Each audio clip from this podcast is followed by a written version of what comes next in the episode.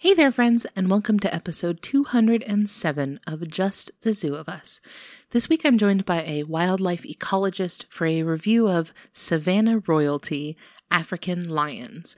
We discuss what it's like to be an ecologist working in the field alongside truly awe inspiring wildlife, what makes lions such iconic big cats from their impressive mane all the way down to their surprisingly tactical tail, and why their relationship to us is so important for inspiring passion for conservation and learning to live peacefully with our wild neighbors. Just the Zoo of Us presents African Lions with Dr. Rae Wynn Grant.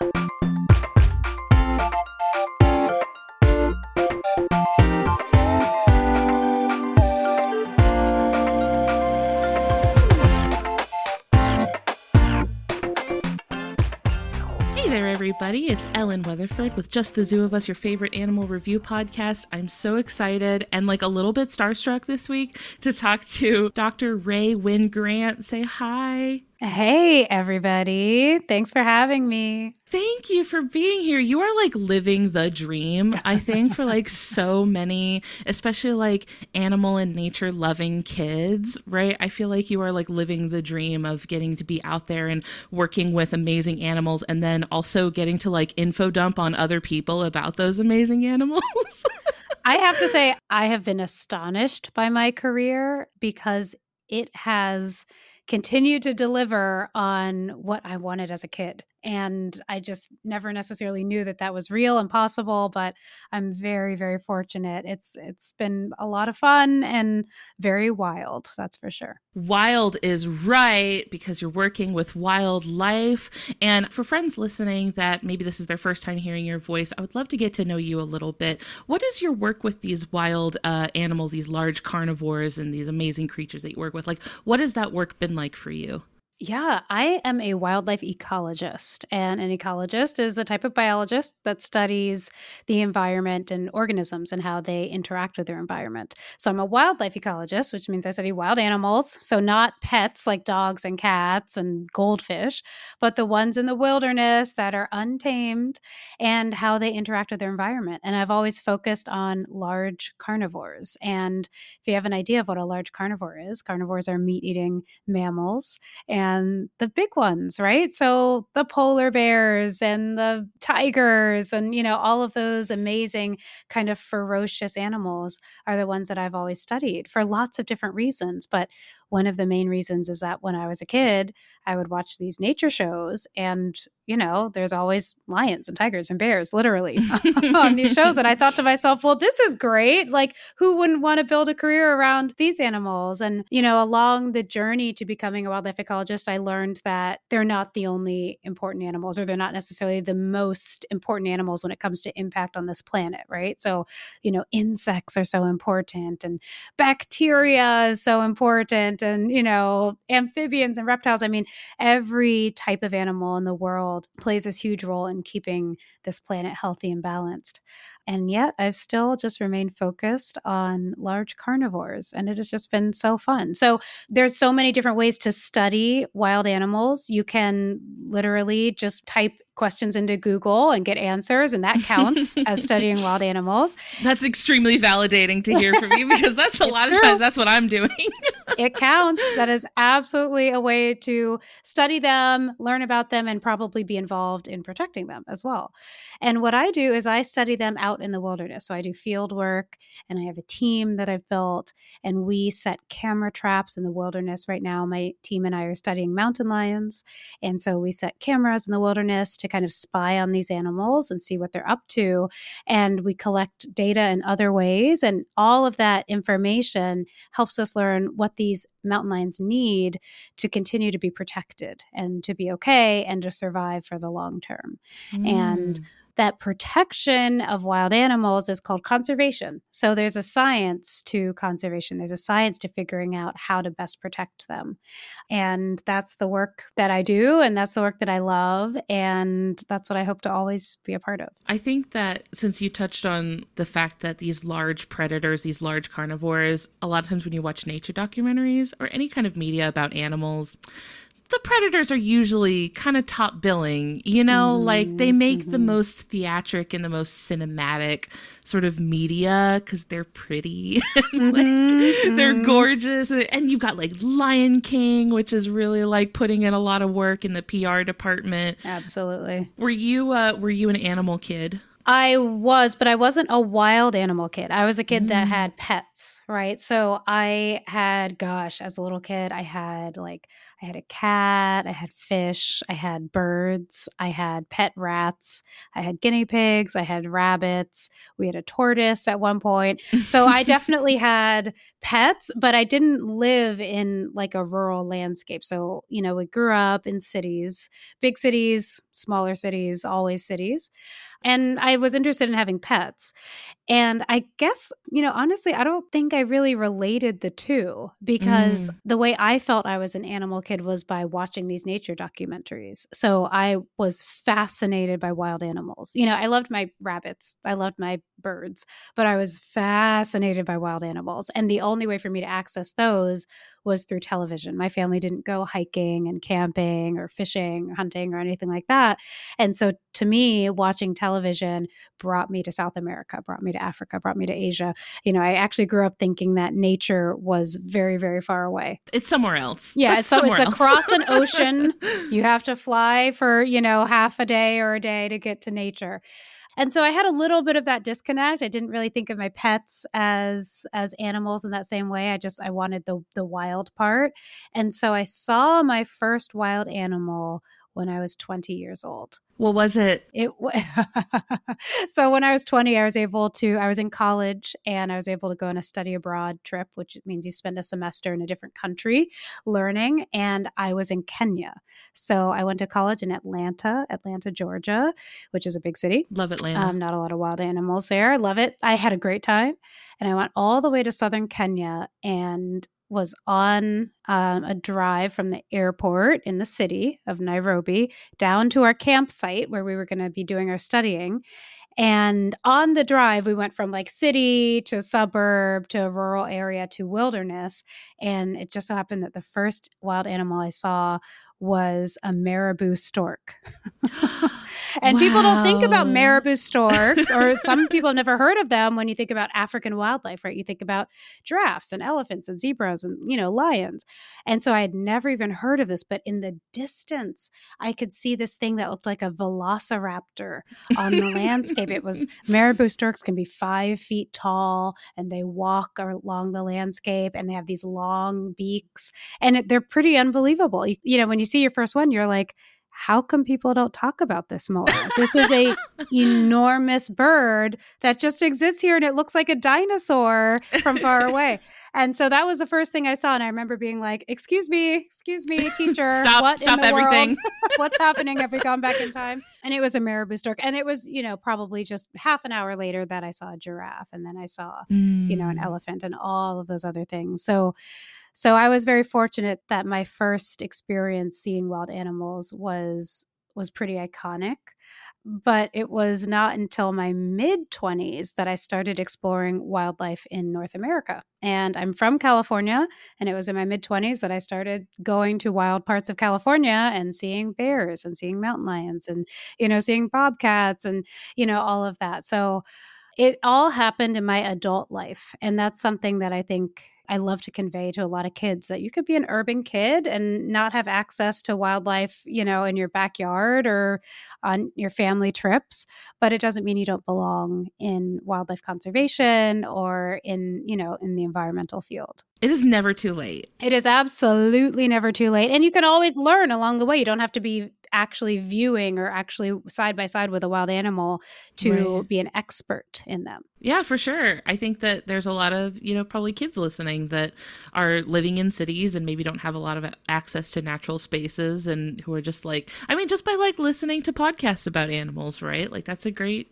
start to what could someday become a very rewarding career doing exactly. things like traveling to Africa to study lions, which I think for a lot of kids is like the dream, right? Like the maybe someday if I work really hard, I can go to Africa and study lions, which you got to live the dream. What was that like? Oh my gosh, it was absolutely a dream. And funnily enough, I think me as a kid, I think what I identified as my dream was going to India to study tigers. I think that's what I would always say when people would say, like, what do you want to do when you grow up? I'd say, I want to be a wildlife scientist. I want to study tigers in India. Don't let the lions hear this.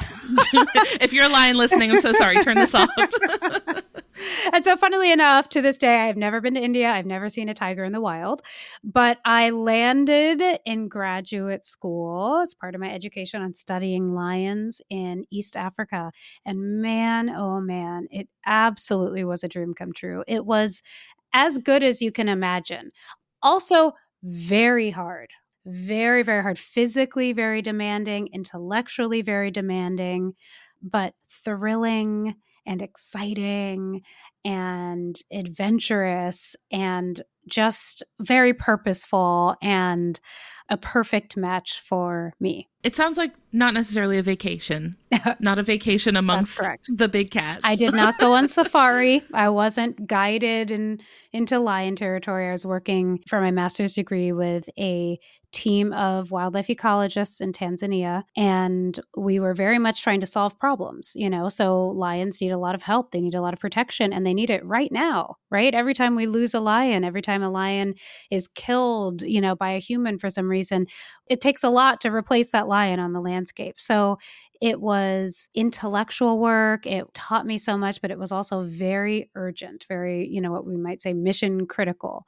And so it was serious. It wasn't a vacation. And we were camping or living at a field station and going out at the crack of dawn every day in our trucks to monitor the lions, to see how they were doing physically, to look at their locations and try to understand the patterns of their movement on the landscape. For example, we were curious about how often did they spend time near villages? And when they were near villages, why were they there? Were they hunting their native prey, like, you know, zebras and wildebeest, or were they trying to steal people's cattle and goats and things? You know, what were their patterns of movement? How could that tell us what habitat was most important for them? And then once we figured out what habitat was most important for them, how could we protect that habitat so they can keep thriving while also keeping people safe. Right. You mentioned that you were there to to solve problems. Mm-hmm. Like what did you mean by problems? You mean like conflict that they have with people or like problems that they're having within their own habitats? Like what what kind of problems were you there to solve? Yeah, a bit of both. So one of the main problems as I said is human wildlife conflict. So just solving the problem of when a lion gets a little too close to a human community and causes an issue. So one is just safety right? Lions can attack people. They don't usually eat people, but they can attack them. And that is awful for humans and that causes a conflict. You know, and also remembering that humans and lions have shared the same landscapes for thousands and thousands of years. So there are tons of examples of humans and lions coexisting together without conflict and without problems. So trying to figure out why are we having this conflict? You know, what has changed in the environment? How can we change it back or change it in a different way so that that coexistence is possible again? And then other problems like climate change, right? So just trying to predict, okay, you know, lions eat other animals, and the animals that they usually eat are herbivores that eat plants. So if you take a zebra, for example, zebras eat grass. And as the climate changes, the grass isn't available in the same places that it's always been. So zebras are choosing different habitats, which means lions then have to choose whether they go and follow the zebras to these new parts of Tanzania or do they pick a different food source? And is it people's cows or people's goats and their livestock or is it you know something else? So just a lot of changing dynamics. There's less and less habitat available for wildlife and this isn't just in africa it's all over the world There are a few places in the world where we're creating more wild habitat, but in general, just trying to figure out how can we do right by the animals that are still existing where they exist? How can we make it safe for them? How can we restore the habitat for them? And how can we make sure that the people living adjacent to them are also doing well so it's like this, it's like a jigsaw puzzle. And with climate change, things are always moving, right? Climate change affects animals, it affects people, but there are solutions. There absolutely are solutions, but it kind of takes being in that place. And I was very fortunate. This is so important. I was very fortunate to be learning from and working with Tanzanian ecologists, right? So people who were born and raised and whose ancestors were from Tanzania and had this knowledge, this historical knowledge of the place and visions for the future of Tanzania as they would like to see it. So I was very much a visitor, privileged to absorb that information and to learn from them.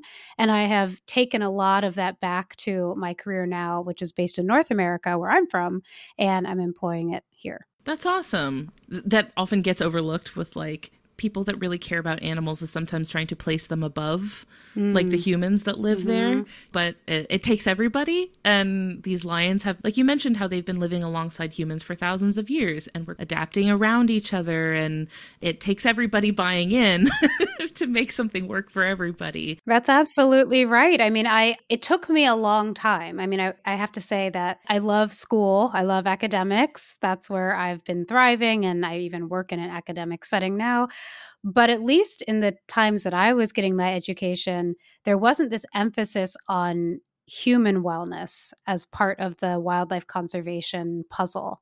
It right. was very much like humans have made a mess of things, and yes. so let's. That's the work, antagonist of the story. Yeah, let's focus on the wild animals. Um, but there is very much a social and sometimes a racial element that plays into that. So, not all humans have made a mess of things right. in the environment. There's demographics of people who do not have a history of destroying the environment. And often they're the people who get marginalized when it comes to conservation. So, you know, I can use the context, you know, historically, conservation in East Africa has been driven by white Americans or white Europeans at the expense of Black Africans, even though Black Africans don't have a history of destroying the environment or you know negatively interacting with wild animals. So you know there is this puzzle where we can't say that we're successful if animals are doing great but people are living in poverty that right. that's not a healthy balanced ecosystem. Um, so the idea is to make sure that animals are doing as well as possible while people are thriving. Conservation isn't really possible when people are suffering especially when young people and kids don't have all of the resources they need because they're the future of conservation. They're the future of these places. So making sure that wildlife conservation is also very very beneficial to human communities is of utmost importance and it's possible. You know, it's not like some impossible thing. It is absolutely possible. It's happening in plenty of places, especially when the conservation is driven and led by people who are from those communities. They'd been doing it great. There you go. It had been going fine for thousands of years. What suddenly happened? Ah, it is interesting, you know, the legacy of colonialism plays a huge role in the way that we figure out conservation today. And and again, the education in wildlife conservation is often siloed, right? It's like this is science, this is history, this is sociology, you know. and clearly, is... those things can't be related. And it's like they're all. It's a. It should be a multidisciplinary field. I mean, we're trying to just like come up with solutions that make the world spin round in the best way possible. And that involves all kinds of things working in harmony. So, you know, it's funny, you know, not a lot of scientists speak like this. And I have learned from some incredible scientists who have opened my mind up to some of the miseducations I've had. And now I try to do as you know the best job that i can to really speak holistically about you know improving things for the environment and for wild animals as being a part of you know improving things for people.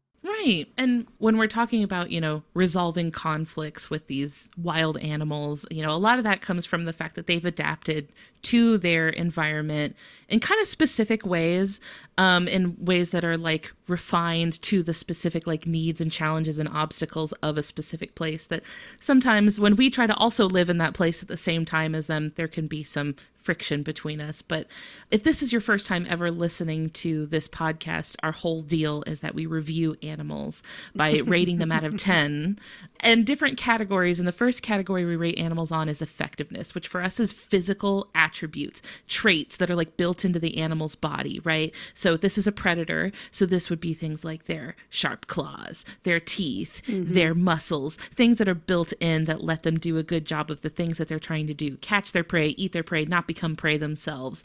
What do you give African lions out of 10 for effectiveness? African lions out of 10? I would give them like a seven. Okay. I'd give them a seven. And I want to, I'm going to bring up some like, some like technical terms here, but they have what we call sexual dimorphism. Mm. Di means two. And so that means like the two sexes, male and female lions, look differently. You can like look with your eyes and tell the difference between a male and a female, which isn't the case with all animals. And so the reason I'm bringing this into the conversation is that they live in these places that get pretty darn hot. Mm. And male lions have these huge manes, which can make them uncomfortably hot. And when you're too hot and kind of overheating, you might not do your best hunting work. it's like wearing the like Macklemore thrift shop jacket. it's like wearing this big fur coat for no reason. And it's not for no reason. I mean, there's a lot of theories about why uh, male lions have these big manes, and one of them might be for attracting females, which helps them get their genes in the gene pool. But that is why I'm giving them a seven out of 10, is because they actually can overheat sometimes, and that impacts, you know, their ability to do their best hunting. But take I the mean, jacket off. take it off or get a get a haircut, you know, or something.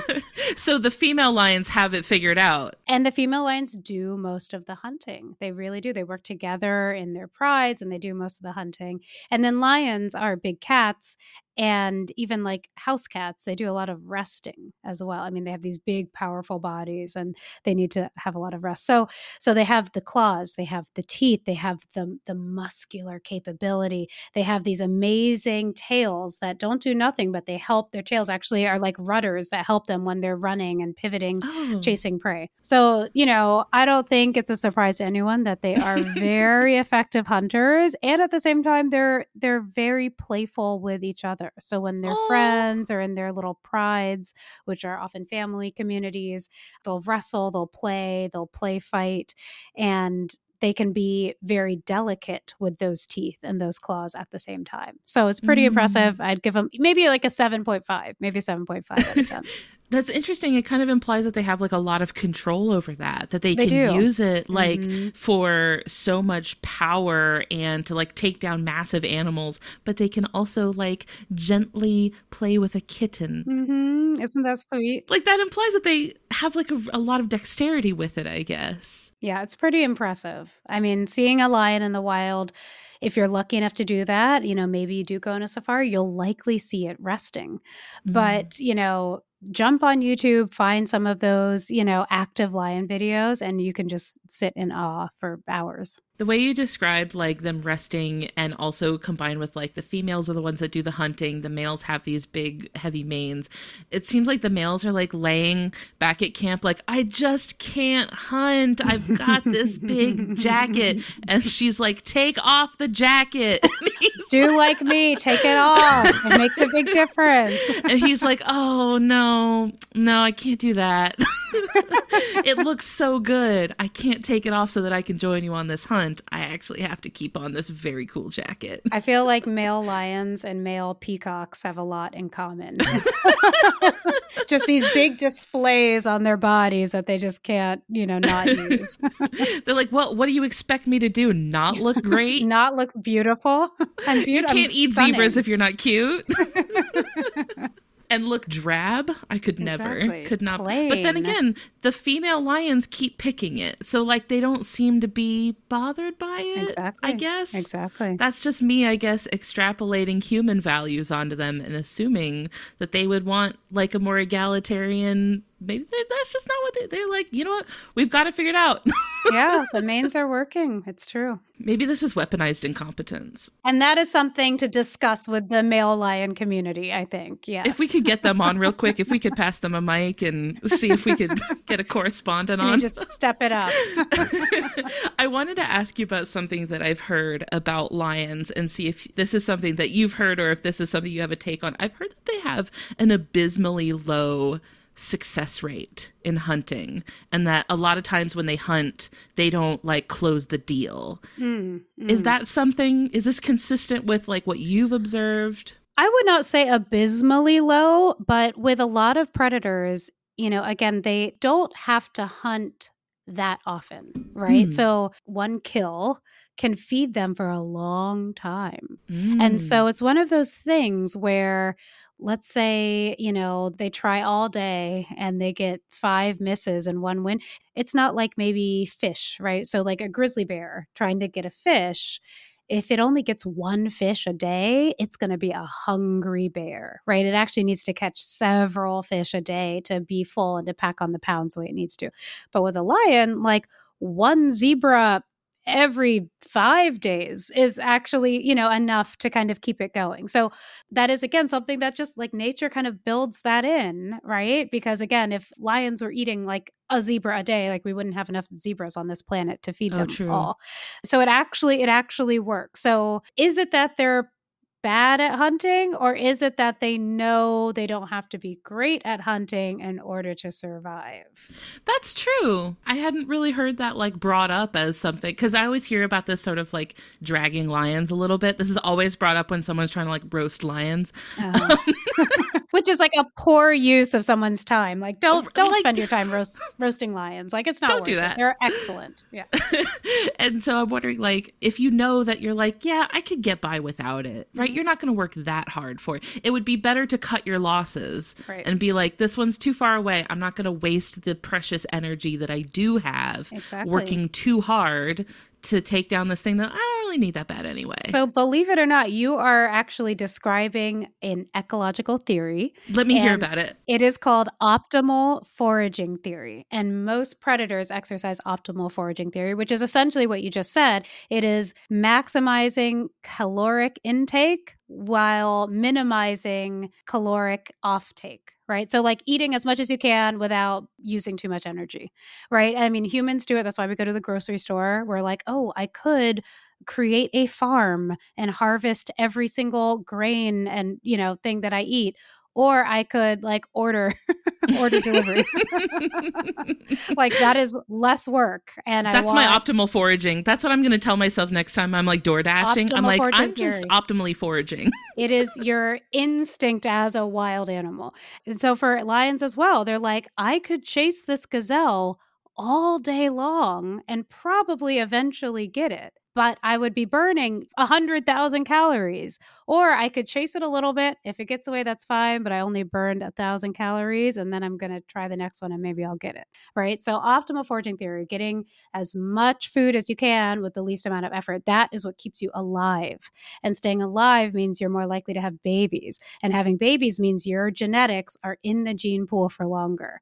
And that is how you survive. I'm gonna bring that up next time someone is trying to like trash lions. Be like, they don't even catch all the hunts. That I'm like, that's because they don't need to, baby. Yeah, call them lazy, call them whatever you want, but it is it is truly a survival mechanism. If you don't know exactly when your next meal is coming, it's better to conserve all of your calories. It reminds me of like I'm I'm from Florida and it reminds me of alligators who mm-hmm. like they might snap at you and chase you for like ten feet, but if you can mm-hmm. like get a mm-hmm. good distance away, they're like, eh. Yeah. They're like, that's enough. I scared that person away and that's what I needed to do. I didn't need to eat them. I didn't need to yeah. kill them. That takes energy. Get off my lawn and that's about it. That's all I care about. exactly. Hey there, we're going to take a quick break to hear from a couple of our friends on the Maximum Fun Network. When we get back, we are going to get to our ratings for African lions, so stay with us. If you need a laugh and you're on the go, try S T O P P O D C A S T I. Ah, hmm. Are you trying to put the name of the podcast there? Yeah, I'm trying to spell it, but it's tricky. Let me give it a try. Okay. If you need a laugh and you're on the go, call S T O P P P A D. Ah, it'll never fit. No, it will. Let me try. If you need a laugh and you're on the go, try S-T-O-P-P-P-D-C-O-O. Ah, we are so close. Stop podcasting yourself. A podcast from MaximumFun.org. If you need a laugh and you're on the go. I'm Ify Nwadiwe, the host of Maximum Film. I'm Alonso Duralde, also the host of Maximum Film. And I'm Drea Clark, yet another host of Maximum Film. Every week, we hosts huddle up. Usually with an illustrious guest. And we talk about films. We have film news. We have film quizzes. We answer your film questions. It's like the maximum amount of film talk. That's why we call it Maximum, Film. Film. Maximum Film, the movie podcast that's not just a bunch of straight white guys. New episodes weekly on MaximumFun.org. So since you mentioned, you know, they're they're optimally foraging, sounds like there's a lot of decision making and a lot of strategy that goes into their hunting, especially since you mentioned the the female lions are the ones doing the hunting. I wanted to talk a little bit about that in our next category that we rate animals on, which is ingenuity, just behavioral adaptations, things they're actually doing that might give them an edge, help them solve problems that they face. Uh, what do you give African lions out of ten for ingenuity? Ingenuity. I, I'll give them a high score. I will give them a high score, and I'm basing it off of one thing essentially. Ooh, so okay. so let's give them a let's give them an eight. And the reason it's not a ten is because they do not have. I'm throwing all these terms out here, but I think it's educational. Yes, please. I love terms. Good. Okay. They do not have what we call diet plasticity. Oh. In ecology, to be plastic means you have like variety, right? So their diet is only meat and raw meat, right? They're what we call obligate carnivores. They have to eat meat. So a, a lion can't eat a carrot and feel well, right? Like they have to, they can't graze on some grass. Like it's got to be meat, which means that they cannot exist in an ecosystem that doesn't have something to hunt. Contrast that with, like, say, a grizzly bear. A grizzly bear can eat lots of meat or it can eat lots of fish or it can eat lots of berries or it can eat lots of insects or it can, you know, it's, it can eat It can honey. eat It trash can- out of a dumpster. it can eat trash out of a dumpster, you know. So it has like a lot. It can be in all these different ecosystems that offer all these different types of food and still thrive. So that's why I'm not giving lions a 10. Mm. But at the same time, they can exist in different habitats that do have something to eat, right? So we see lions in the savannas, which are grasslands, and we see lions on coasts, right? There are like beach lions, you know, in Amazing. East Africa and South what Africa incredible vibe. West Africa, yeah. Absolutely. You there are forest lions. There aren't a lot of them left, but there are some, you know, African ecosystems that have forests. There are desert lions, right? So lions in Namibia or lions in North Africa, you know, that are desert lions. And so that's pretty cool that their bodies can thrive in all of these different landscapes. And then another thing that I just think is is funny and kind of cool, but I've studied lions again that live in parts of Africa where there are communities of people that have livestock and livestock bring a lot of flies, right? Like there's just like all these Oh. flies. And then, you know, lions in general, they'll like you know they'll eat a, an animal and they'll kind of sit by that animal as they're eating it for a while and eventually flies fly around and they use their tails to swat at flies. And i always just think that is so convenient. I'm like oh sometimes i wish i had a tail.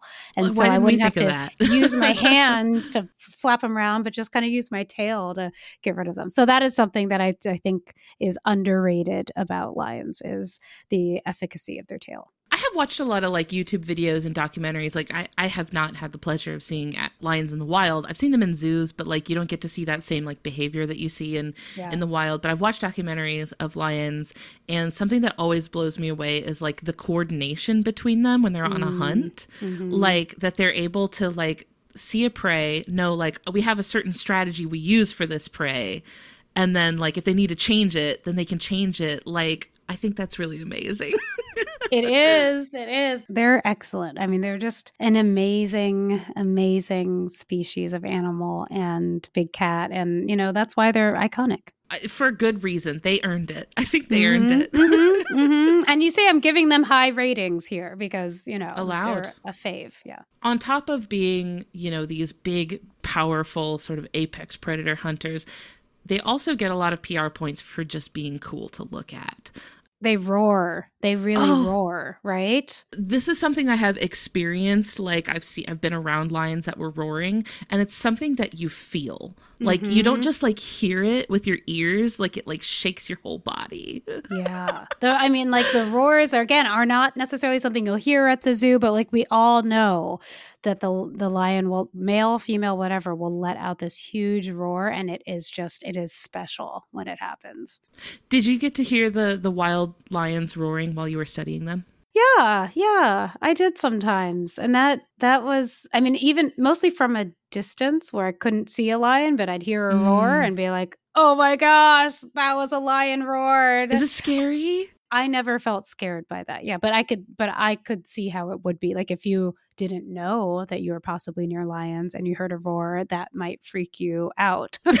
or if you were like on foot instead of in the safety of a vehicle, then I would have been, you know, I would have been True. really scared. But in general, no, it was very exciting. Oh, good, good. I'm I'm glad there wasn't like necessarily a fear element to that because like it's cool to like me having not been there. It's very easy for me to be like, wow, that's so cool, even though in the moment you could have just been like peeing yourself. Yeah, yeah, exactly. Or peeing, or peeing behind a bush, you hear a roar. That's not the time to hear that roar, you know. not in not in a vulnerable setting that's not No. good but a lot of people you ask them what their favorite animal is lion is like a pretty good bet great hit rate on lions being a favorite animal. And i think that a lot of that has, just has to do with like how beautiful they are Mhm. which is what our final category is that we rate animals on is aesthetics. How nice is this animal to look at? Straightforward. What do you give african lions out of 10 for aesthetics? Oh, 10. i mean 10. it's a perfect cats i mean it's not it's not fair it's not fair when you're talking about cats. Cats are just like objectively very beautiful they're elegant it doesn't matter if Mhm. it's a big cat like a lion a tiny little cat i mean they are graceful they're elegant they are beautiful i mean you know their facial market like just it's just it's just not fair right like I have a couple friends who have these like feline kind of features, and you're just like, what? Like, you look like a cat. You're extra gorgeous, you know? So 10, 10, male, female, cub, doesn't matter. Absolute 10. Even like, like toy lions look beautiful. There are few animals that when you tell a human being that they look like that animal, it's a compliment. It's a compliment. I think cat's the only one I can think of. I can't think of any other animal that you tell someone they look like it and they're like, "Oh, Mhm. thank you." Like, Mhm. but someone says, "Oh, you're a very cat-like person." That's like, "Oh, well, thank you." That is like very yeah, it's like, oh, I, Yeah, know. it makes you feel good.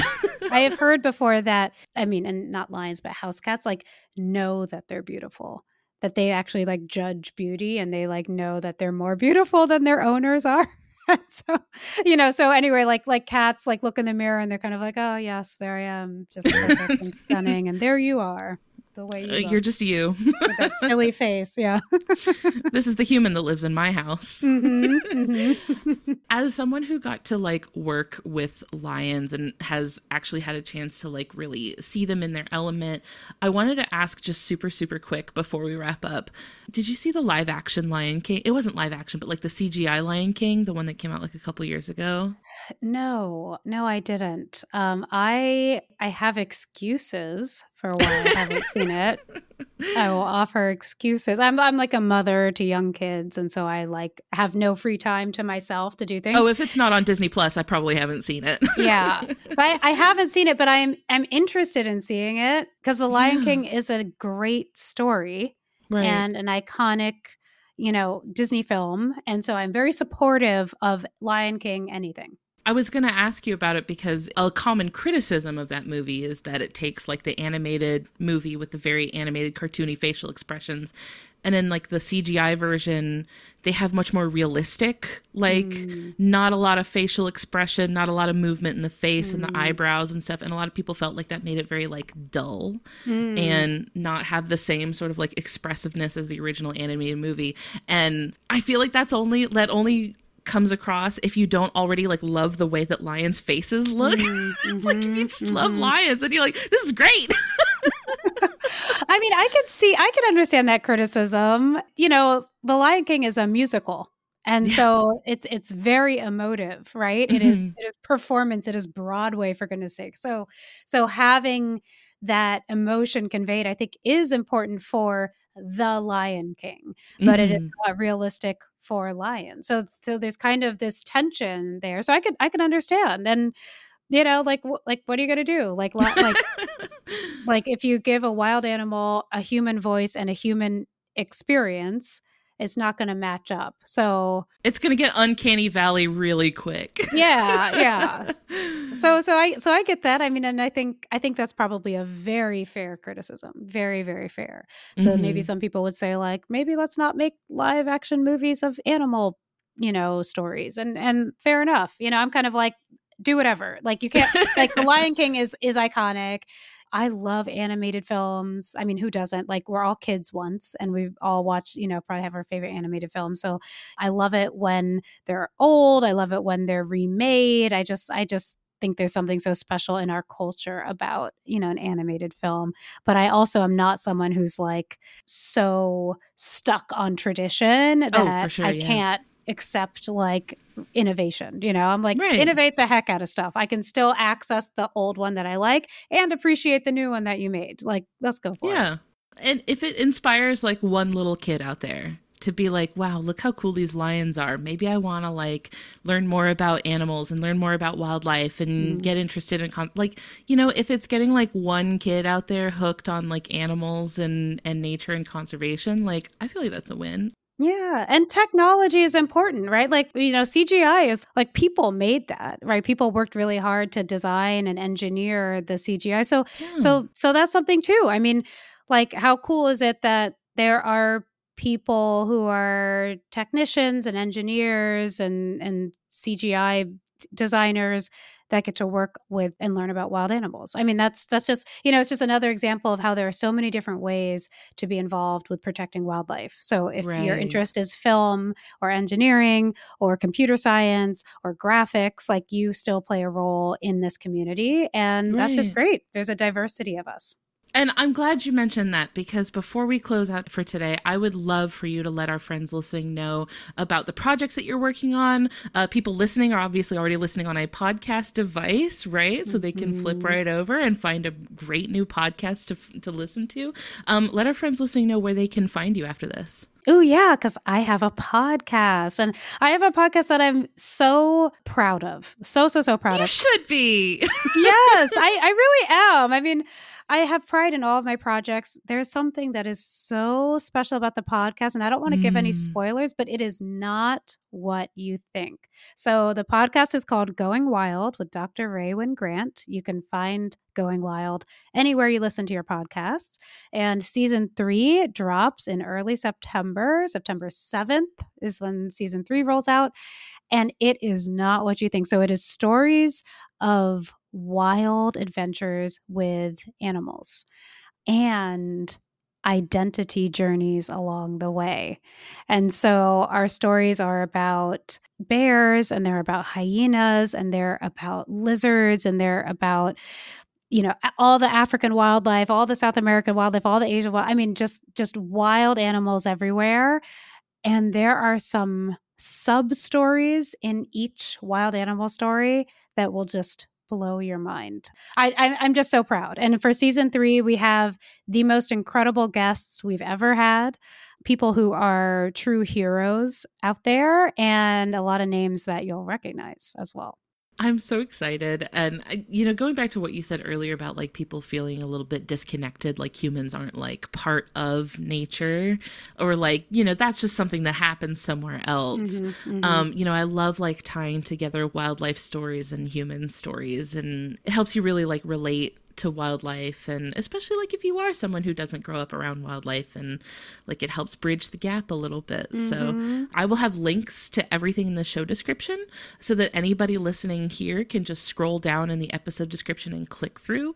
You can follow Rae's podcast. Um, I'll have linked to your website uh, so that people can keep up with news about your show. And I can't thank you enough for spending this time with us today. It's been really fun. I've learned a lot. I didn't know a lot of the terms that you told me, so I've collected some treasures. add them to your glossary, but they'll, they'll, come up again, I'm sure, with the podcast that you host. They will come up again. so now you're in the know. Look at me. I, I got some fancy terminology I can throw around to make myself sound mm-hmm. very smart. I appreciate you so much. It's been a complete delight. Thank you for your time, and we will talk to you later. Thanks for having me. Bye bye. Thanks. Bye. Thank you all so much for listening. I hope that the Lion's elegance and power has earned them a spot in your very own pride. If you liked what you heard today, I hope you leave behind some kind words for us in a review on your podcast app of choice. We read them all the time and they make us incredibly happy, and each one means the world to us. If you want to hang out with us online, we're on Facebook, Instagram, Discord, TikTok. Links to everything will be in the episode description. You can send me an email at ellen at justthezooofus.com if you have a cool animal you'd like to hear about on the show. We'd like to thank Maximum Fun for having us on their network alongside their other amazing shows like the ones that you heard promos for here today. You can check those out and learn more about the network and how you can be a part of supporting our show over at MaximumFun.org. Finally, we'd like to thank Louis Zong for our theme music. That's all for today. We'll see you next week. Thanks.